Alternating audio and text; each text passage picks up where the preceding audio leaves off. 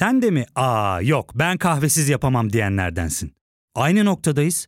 İlk ve tek kahve üyelik uygulaması Frink'le tanış. Hem bütçeni koru hem de hiç bitmeyen kahvenin tadını çıkar. Yakınlarından terapinin onlara ne kadar iyi geldiğini dinlesen de kendin için bir şeylere başlamak zor geliyor olabilir. Ya da sevdiklerine yardım etmeye istekliyken kendi ihtiyaçlarını görebilmek. Hayvel, uzman psikologlarıyla kendi ihtiyaçlarını bulmanda sana destek olacak. Terapi yolculuğuna başlamak için detaylı bilgi bölümün açıklamalarında. Türkiye derin bir ekonomik darboğazdan geçerken bir yandan da dış politikada keskin virajlara giriyor. Ancak keskin virajlara yüksek hızla girildiğinde ne oluyorsa Türkiye'de de o oluyor. Bugün Cumhuriyet tarihinin dış politikadaki en hızlı U dönüşünü, Birleşik Arap Emirlikleri ve Türkiye ilişkilerini inceleyeceğiz. Ben Ozan Gündoğdu. Hazırsanız başlayalım.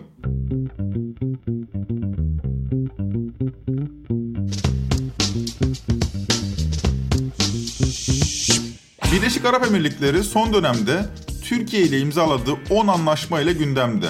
Görüşmeler sonunda Birleşik Arap Emirlikleri Türkiye'de yatırım için bu 10 anlaşma karşılığında 10 milyar dolarlık bir fon ayırdığını açıkladı. Ancak henüz para gelmiş değil. Görüşmeler ve AKP'nin dış politikadaki 180 derecelik bu hamlesi muhalefet tarafından da eleştiriye tutuldu. Birleşik Arap Emirlikleri'nin veliahtı mı, veliaht prens mi neyse işte geldi. Havaalanında karşılandı. Kırmızı halılar, turkuaz halılar sergilendi. İstiklal marşları okundu. Ya düne kadar bu adamlara şerefsiz diyordunuz. Ne oldu birdenbire? Koskoca Türkiye Cumhuriyeti Devleti 15 Temmuz giri darbe girişimini finanse edenler. Parayı verenler, imkanı sağlayanlar, onları koruyanları kırmızı halıyla, turkuaz halıyla davet etti. Erdoğan ise katıldığı Cumhurbaşkanı özel programında BAE ile yani Birleşik Arap Emirlikleri ile yakınlaşma sorusuna ve Kılıçdaroğlu'nun eleştirisine şöyle cevap veriyor Erdoğan. Tabii bizim Abu Dhabi yönetimiyle attığımız bu adım tarihi bir adım. 11 milyar dolarlık bir ön anlaşma yapıldı. Ve bu arada tabii atılmış yine adımlar var. Ve yaptığımız ikili görüşmede de inşallah yani Şubat ayı gibi nasip olursa benim bir iade ziyaretim olacak. Ama bu arada da gerek Dışişleri Bakanım, gerekse istihbarat başkanım, onların bir ziyaretleri olacak. Tabi bu ziyaretlerle birlikte de bizim Birleşik Arap Emirlikleri ile olan süreç inşallah çok daha farklı bir konuma erişmiş olacak. Yani biz dargın küskün olduğumuz zaman ondan kendilerine sermaye çıkarmaya çalışıyor bu CHP. Dargın küskün değil de birleşik adımları beraber attığımız zamanda da bakıyorsun niye bunlar barıştılar ya deyip oradan kendilerine sermaye çıkarmaya çalışıyor. Çatlasanız da patlasanız da. Biz hepsiyle de münasebetlerimizi çok daha iyi bir konuma inşallah getireceğiz. Aslında Kılıçdaroğlu haksız sayılmaz. Gerçekten çok değil. Birkaç ay öncesine kadar Birleşik Arap Emirlikleri iktidar kanadında çok sert iddialarla birlikte anılıyordu. Yani e, bu bölgede kim kaos yaratıyor derseniz hiç tereddütsüz Abu Dhabi'yi söyleriz. Evet. Yani bize ara ara böyle açık açık saldırmaya kalkıyorlar. En son uyardık hadlerini aşmamaları konusunda. Ama bu bir gerçek ki bu e, Libya'yı da karıştıran bunlar, Yemen'i de mahveden bunlar. İnsanlar açlıktan ölüyor Yemen'den. Kadınlar, çocuklar başka ülkelerin ve bizim gönderdiğimiz yardımları da engelliyorlar. Evet. Birleşik Arap Emirlikleri'nin bizim için önemi şudur. Birleşik Arap Emirlikleri 15 Temmuz'u Amerika ile beraber faildir. Net. Biz bunu nasıl değerlendiriyoruz? İçişleri Bakanlığı olarak biz oradaki 15 Temmuz'un faillerinden bir tanesi olan Dahlan hakkında kırmızı kategori.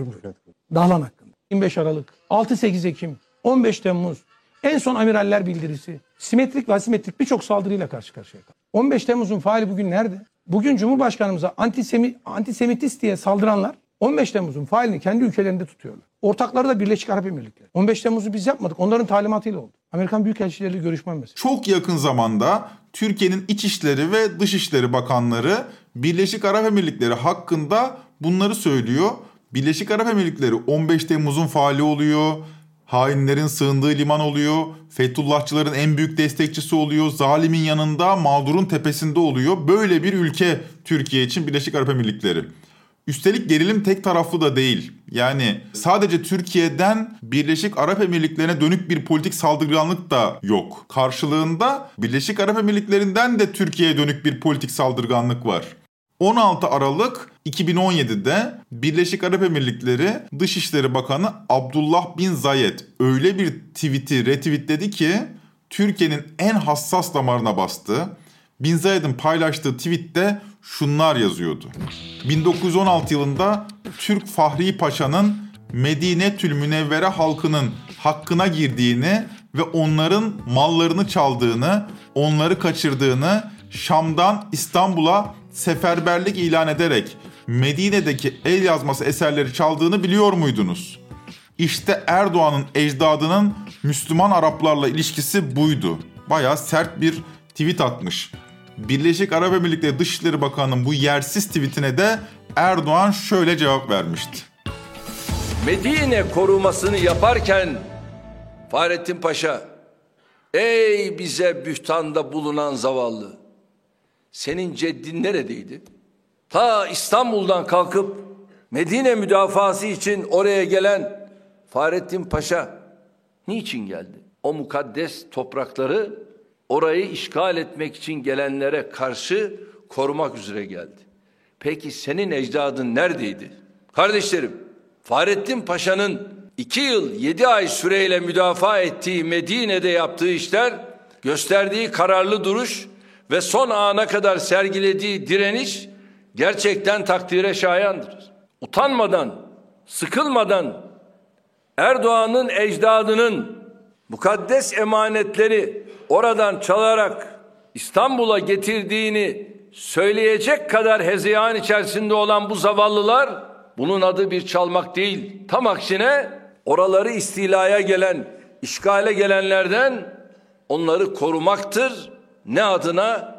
Şehit olmak adına. Aradan pek zaman geçmedi. Bir anda iki ülke arasında yeniden barış rüzgarları esiverdi. Aslında Körfez coğrafyası ya da geniş anlamda Orta Doğu bu tip bir dalgın bir barışık dış politikaya alışkın. Arap coğrafyasında ülkeler bir savaşır bir barışırlar. Onlar alışkın böyle bir duruma. Onlar alışkın olmasına alışkın da bu gelgitli durum bizim bünyeye ağır geliyor. Her ülkenin bir dış politika kültürü bulunuyor. Yani İran'ından Rusya'sına, İngiltere'sinden ABD'sine kadar her kadim devlet dış politik manevralarını bu kültüre dayandırıyor. Türkiye'nin de Cumhuriyet'ten bu yana yüzünü batıya dönmüş, yurtta sulh, cihanda sulh ifadesini ilke edinen bir dış politik kültürü bulunuyor.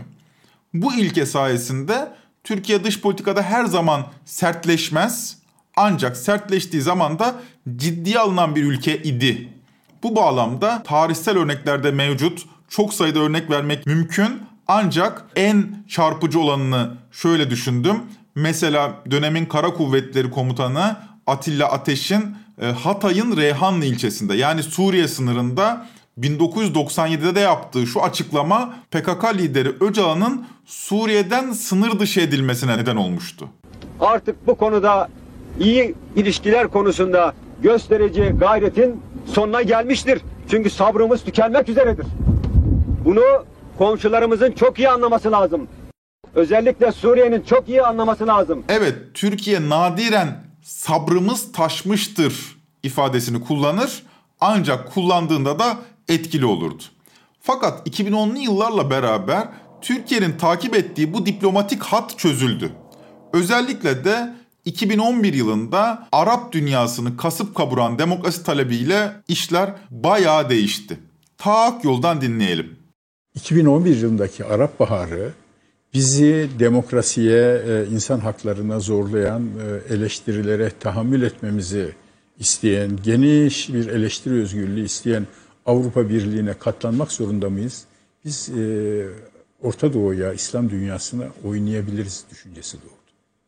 Bunun da Peki kanıtını nasıl söyleyeceğim. oldu? Nasıl aldı o mesajı Bunun ki? da kanıtını söyleyeceğim. Sayın Erdoğan'ın 2012 Eylül veya Ekim ayında Kahire Üniversitesi'nde yaptığı konuşma. Ne dedi? 100 yıllık mahkumiyet sona eriyor.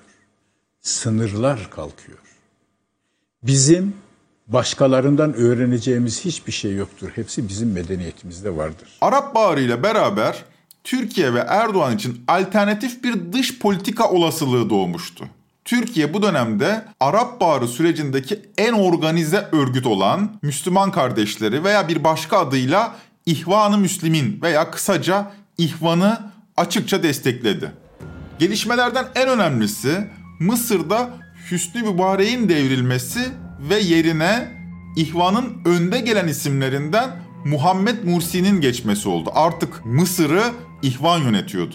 Mursi döneminde Türkiye ile Mısır arasında oldukça sıcak ilişkiler tesis edildi. Erdoğan bu dönemde Mısır'a gidiyor ve havalimanında İhvan tarafından coşkuyla karşılanıyordu. Ama durum herkes tarafından coşkuyla karşılanmadı. Hem Mısır'daki Müslüman kardeşler yani İhvan yönetimi hem de Arap Baharı Suudi Arabistan ve Birleşik Arap Emirlikleri tarafından tehdit olarak algılandı. Çünkü bu iki körfez ülkesi Arap coğrafyasının Müslüman kimliğini tahkim etme iddiasında olan iki ülke. Arap coğrafyasında devasa finansman gücüyle Vehhabi İslamcılığı temsil eden Suudlar ve Emirlik, Müslüman kardeşlerin bu yükselişine razı olmadı. Her ne kadar yıllar yılı Müslüman kardeşleri koruyup kollamış olsalar da iktidarda olan kardeşler yani İhvan, Suudlar ve Emirliğin işine gelmiyordu. İktidarda istemediler yani. Müslüman kardeşler yönetimi de Tahrir Meydanı'ndaki gösterilere dayanamadı ve 3 Temmuz 2013'te Genelkurmay Başkanı Abdülfettah El-Sisi liderliğindeki bir darbeyle devrildi. Mısır'ın yeni lideri artık Sisi'ydi. Sisi'nin en önemli destekçileri ise Suudi Arabistan ve Birleşik Arap Emirlikleri oldu. Ve tabii ki Amerika Birleşik Devletleri. Fakat AKP bu konuda manevra yapmakta zorlandı. Arap coğrafyasında Müslüman kardeşlerin gücünü fazlasıyla büyüttü. Direndi. Müslüman kardeşlere kucak açtı. Onların Rabia işaretini benimsedi hatırlarsınız. Örgüt üyeleri Türkiye'ye çağrıldı. Mısır'ın Türkiye'deki büyükelçisi Abdurrahman Selahattin ülkesine geri gönderildi. Tüm diplomatik ilişkiler askıya alındı. Yine Müslüman kardeşler tarafından yönetilen Somali ile ilişkiler sıkılaştırıldı. Suudlar ve Birleşik Arap Emirlikleri ile gerilim Müslüman Kardeşler Örgütü için arttırıldı. Somali'ye asgari üs kuruldu ve bunların hepsi ihvan için yapıldı. Bakın bu haliyle Mısır'ın Türkiye'deki son büyükelçisi Abdurrahman Selahattin 31 Ağustos 2020'de KRT TV'de Tülin Daloğlu'nun sunduğu gündem özel programına şu çarpıcı açıklamayı yaptı. Koskoca Türkiye artık sadece bir grup gangster olan Müslüman kardeşlerle özdeş görülüyor. Türkiye bölgedeki diğer Arap ülkelerle olan ilişkilerini nasıl oldu da sadece Müslüman kardeşler seviyesine indirgedi. Oysa ki Türkiye bölgedeki önemli müttefikleriyle olan işbirliğini örneğin Mısır, Birleşik Arap Emirlikleri, Suudi Arabistan, Müslüman kardeşlere olan desteği için kaybetmeyi göze alıyor. Ya fark ettin mi? Biz en çok kahveye para harcıyoruz. Yok abi, bundan sonra günde bir. Aa, sen Frink kullanmıyor musun? Nasıl yani? Yani kahvenden kısmına gerek yok.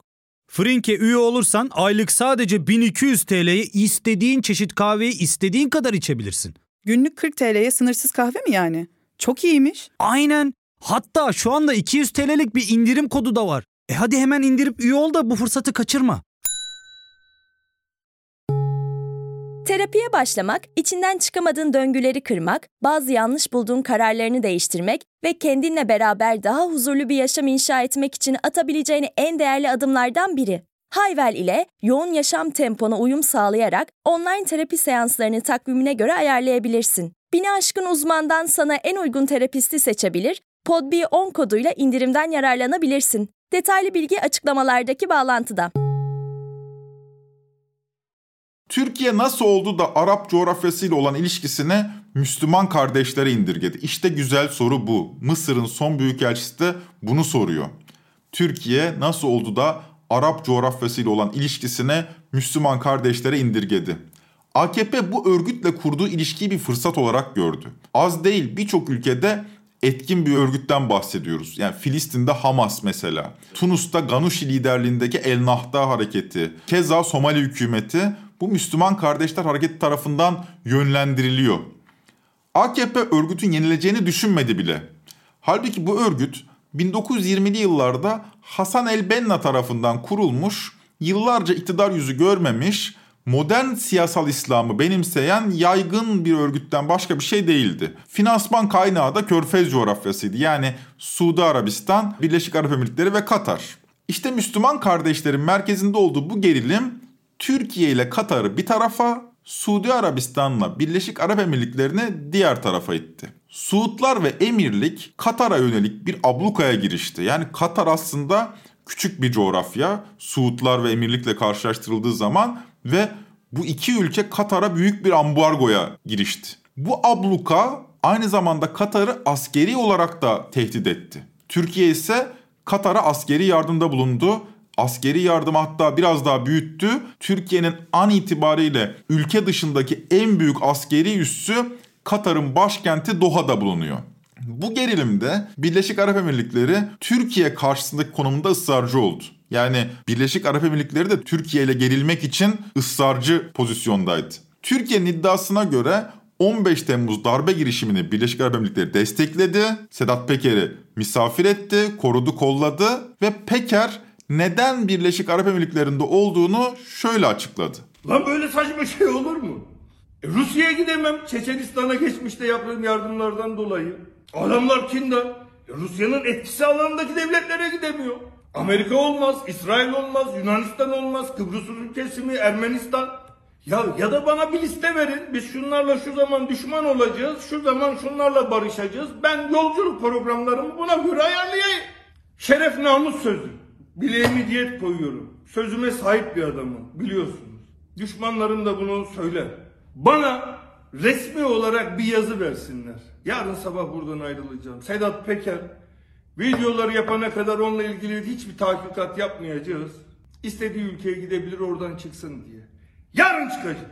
Almanya'ya gitsem diyecekler Can Dündar orada bu da onlarla anlaştı. Amerika'ya gitsen Fethullah Gülen orada onlarla anlaştı. Ulan zaten İsrail'e gitsen bak gördün mü onu Yahudiler destekliyormuş. Lan Yunanistan'a gitsek bak tarihi düşmana gitti. Lan gidecek ülke mi var? Nereye gideyim? Özellikle Körfez veya Arap coğrafyasında kavgalı olmanın bedelleri geçmişte çokça yaşandı. Peker ne diyor? Ama uyandırdınız. Peker böylece Dubai'ye taşındı. Yani Birleşik Arap Emirlikleri'ne. 2021'in Mayıs ayından itibaren yayınladığı videolar Türkiye'de 10 milyonlarca kişi tarafından izlendi. Türkiye'nin gündemine bu videolar bomba gibi düştü. İşte bu koşullar altında 2021'in sonuna geldik. Bu yılın ikinci yarısı yıllardır süren husumetin yerine bahar havasına bırakmasına şahit oldu. İlk olarak Birleşik Arap Emirlikleri'nin derin adamı ve ulusal güvenlik danışmanı Şeyh Tahnun bin Zayed 18 Ağustos 2021'de Türkiye'ye geldi ve bizzat Cumhurbaşkanı Tayyip Erdoğan'la görüştü. Bu Tahnun bin Zayed önemli bir figür çünkü Bayen'in ulusal güvenlik danışmanı olmakla birlikte e, Royal Group adlı holdingin de sahibi. Bu Royal Group basit bir holding değil, milyarlarca dolarlık bir büyüklük ve altını çizelim. Birleşik Arap Emirlikleri'nin en büyük savunma sanayi şirketini de içinde barındırıyor. Yani aslında bir yandan Türkiye, bir yandan da Birleşik Arap Emirlikleri savunma sanayi alanında bir işbirliği yapılabilir mi acaba diye bir görüşme içerisinde. Bu nedenle Tahnu'nun Türkiye'de Katar'ın ortağı olduğu tank palet fabrikasına benzer yatırımları kovaladığı da spekülasyonlar arasında. Kulislerde de sıkça konuşuluyor bu konu. Aslında Körfez coğrafyasında Katar, Suudi Arabistan ve Birleşik Arap Emirlikleri arasındaki rekabet sır değil. Brookings Enstitüsü'nden analist Ömer Taşpınar bu rekabeti Medyaskop'un transatlantik programında şöyle anlattı. Konjonktür nasıl değişti? Temelde belki de e, Orta Doğu konusunda çok gözükmeyen fakat alttan ve derinden giden bir mesele var. O da Suudi Arabistan'la Birleşik Arap Emirlikleri arasındaki sorunlar. Suudi Arabistan normalde Birleşik Arap Emirlikleri ile beraber hareket eden bir ülke. Özellikle Veliaht Prens Muhammed Bin Salman uzun zaman Abu Dhabi Veliaht Prensi Muhammed Bin Zayed'in etkisi altında gözüktü. Bu iki ülke Yemen'de beraber hareket ettiler. Katar konusunda beraber hareket ettiler. Müslüman kardeşler konusunda aynı endişelere sahiplerdi. Fakat son iki yılda Covid sonrası diyelim önce petrol fiyatları konusunda bir anlaşmazlık çıktı. Suudi Arabistan petrol fiyatlarının biraz daha düşük tutulmasını istiyor. Birleşik Arap Emirlikleri ise daha yüksekten satmak istiyordu petrolünü. Fakat daha önemli mesele Suudi Arabistan artık petrole bağımlı olmaktan çıkıp birazcık Birleşik Arap Emirlikleri'nin kalkınma modeli olan hizmet sektörü, bankacılık, turizm alanlarına geçmek istiyor. Yani bu petrole bağımlılık Suudi Arabistan ekonomisinin en ciddi yumuşak karnı, en ciddi zafiyet yeri. Dolayısıyla dış yatırım çekmek istiyor Suudi Arabistan. Özellikle bankacılık sektörüne ve Suudi Arabistan'a yatırım yapacak farklı sektörlere. Fakat bölgenin en büyük yatırımını çeken ülkesi şu ana kadar Dubai nedeniyle ve Abu Dhabi nedeniyle Birleşik Arap Emirlikleri oldu. Bu nedenle yatırımlar konusunda iki ülke arasında bir rekabet başladı. Sonra gümrük duvarları konusunda bir uh, sorun yaşandı. Birleşik Arap Emirlikleri yavaş yavaş uh, Abu Dhabi'ye ve Dubai'ye şu mesajı verdi. Uh, oradaki şirketler, sizin oradaki şirketler Suudi Arabistan'la iş yapacaklarsa merkezlerini Dubai'den Suudi Arabistan'a çekmeleri gerekiyor. Biz de serbest ticaret alanı oluşturacağımız yeni bir şehir kuruyoruz. Dubai model olan. Suudi Arabistan'a gelmeleri gerekiyor bu büyük şirketlerin mesajını verdi. Dubai birden afalladı. Yani çünkü bütün dış yatırımlar Dubai'ye geliyor. Büyük şirketler Dubai'deydi. Bu yatırımlar üzerinden de bir kavga başladı.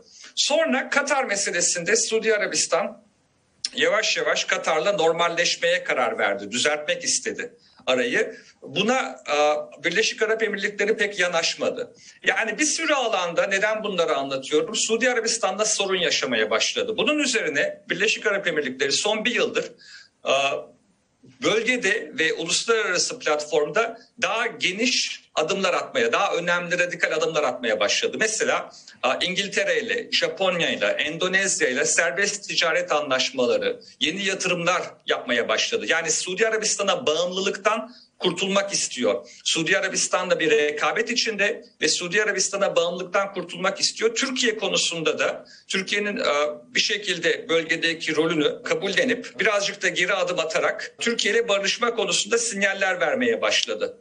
Ve Türkiye'ye de yatırım yapmak istiyor. Türkiye'nin Katar politikası üzerinde etkili olabilecek bazı adımlar atmak istiyor. Bunun bir de Katar boyutu var. Şöyle bir duyum aldım ben Abu Dhabi'deyken. Suudi Arabistan Türkiye ile masaya oturup Katar'la ilişkileri düzeltmek istiyor. Suudi Arabistan bir şekilde bir ara buluculuk yapmak istiyor ve burada Birleşik Arap Emirlikleri devreye girerek aslında Katar'la daha fazla normalleşme yaşamak istemediği için Suudi Arabistan'ın da önünü almak istiyor ve Türkiye'ye yatırım konusunda çok istekli gözüküyorlar. Türkiye'nin Suriye politikası, Türkiye'nin İsrail politikası üzerinde bazı değişiklikler yapmak istiyor Birleşik Arap Emirlikleri. Bütün bunlar bu ziyareti açıklıyor. Görüldüğü üzere Körfez son derece zor bir coğrafya. Orada kurumlar, diplomatik gelenekler yok. Emirler, sultanlar ve arka kapı diplomasisi var. Ve AKP Türkiye'si bu tip bir diplomatik ilişkiyi çok seviyor. Hatırlarsınız geçmişte Trump'la da böyle bir arka kapı diplomasisi yürütmüştü AKP.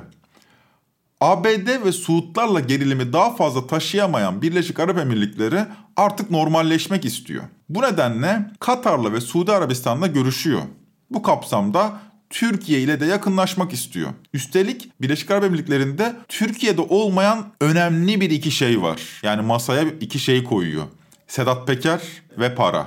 Tüm bunlar düşünüldüğünde Türkiye'nin de Birleşik Arap Emirlikleri ile yakınlaşması şaşılacak şey değil bu anlamda. Hatırlayalım Mevlüt Çavuşoğlu'nun son Katar ziyaretinde Reuters muhabirinin sorusu salonda gerileme neden olmuştu. Hatta TRT canlı yayını terk etmişti o soru üzerine. Neydi o soru? Bu ziyaretlerin sebebi para diye sorulmuştu Çavuşoğlu'na ve Çavuşoğlu'ndan şöyle bir cevap gelmişti. Tamamen katılmadığımı da söylemek isterim. Çünkü çok karamsar bir tablo e, çizdiniz. Öyle bir tablo çizdiniz ki Türkiye ekonomisi tamamen bitmiş tükenmiş gibi. Bu doğru değil e, göstergelere baktığınız zaman, ekonomik göstergelere, Türkiye ekonomisinin büyümesi dünyada e, ilk sıralarda. O sadece OECD'de değil, dünyada ilk sıralarda ve uluslararası kuruluşlar da bu büyüme oranlarını güncellediler. Diğer taraftan ihracata baktığımız zaman keza öyle. Üretim kapasitesine baktığımız zaman Türkiye'de bunun arttığını e, görüyoruz. Sizler de mutlaka görüyorsunuzdur. Ha, burada sıkıntı ne?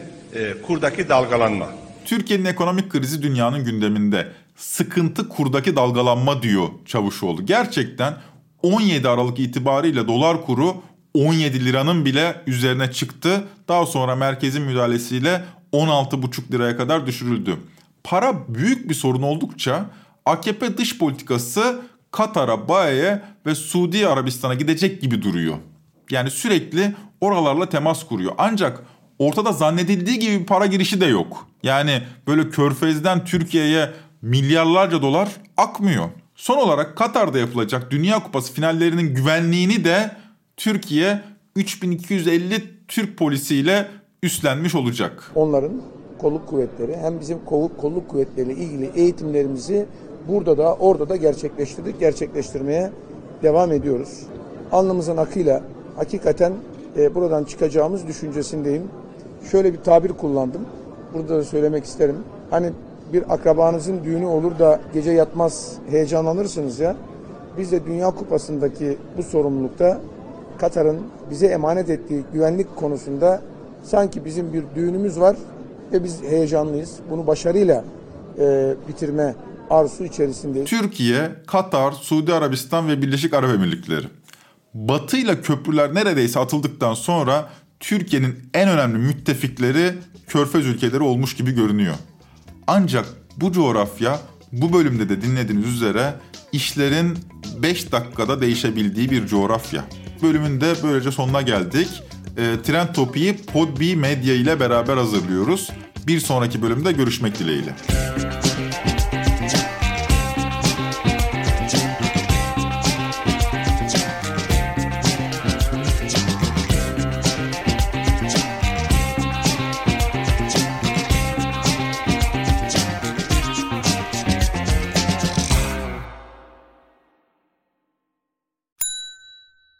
Ve tek kahve üyelik uygulaması Frink, 46 ildeki 500'den fazla noktada seni bekliyor. Açıklamadaki kodu girerek sana özel 200 TL'lik indirimden faydalanmayı unutma. Hadi sen de Frink üyeliğini başlat, kahven hiç bitmesin.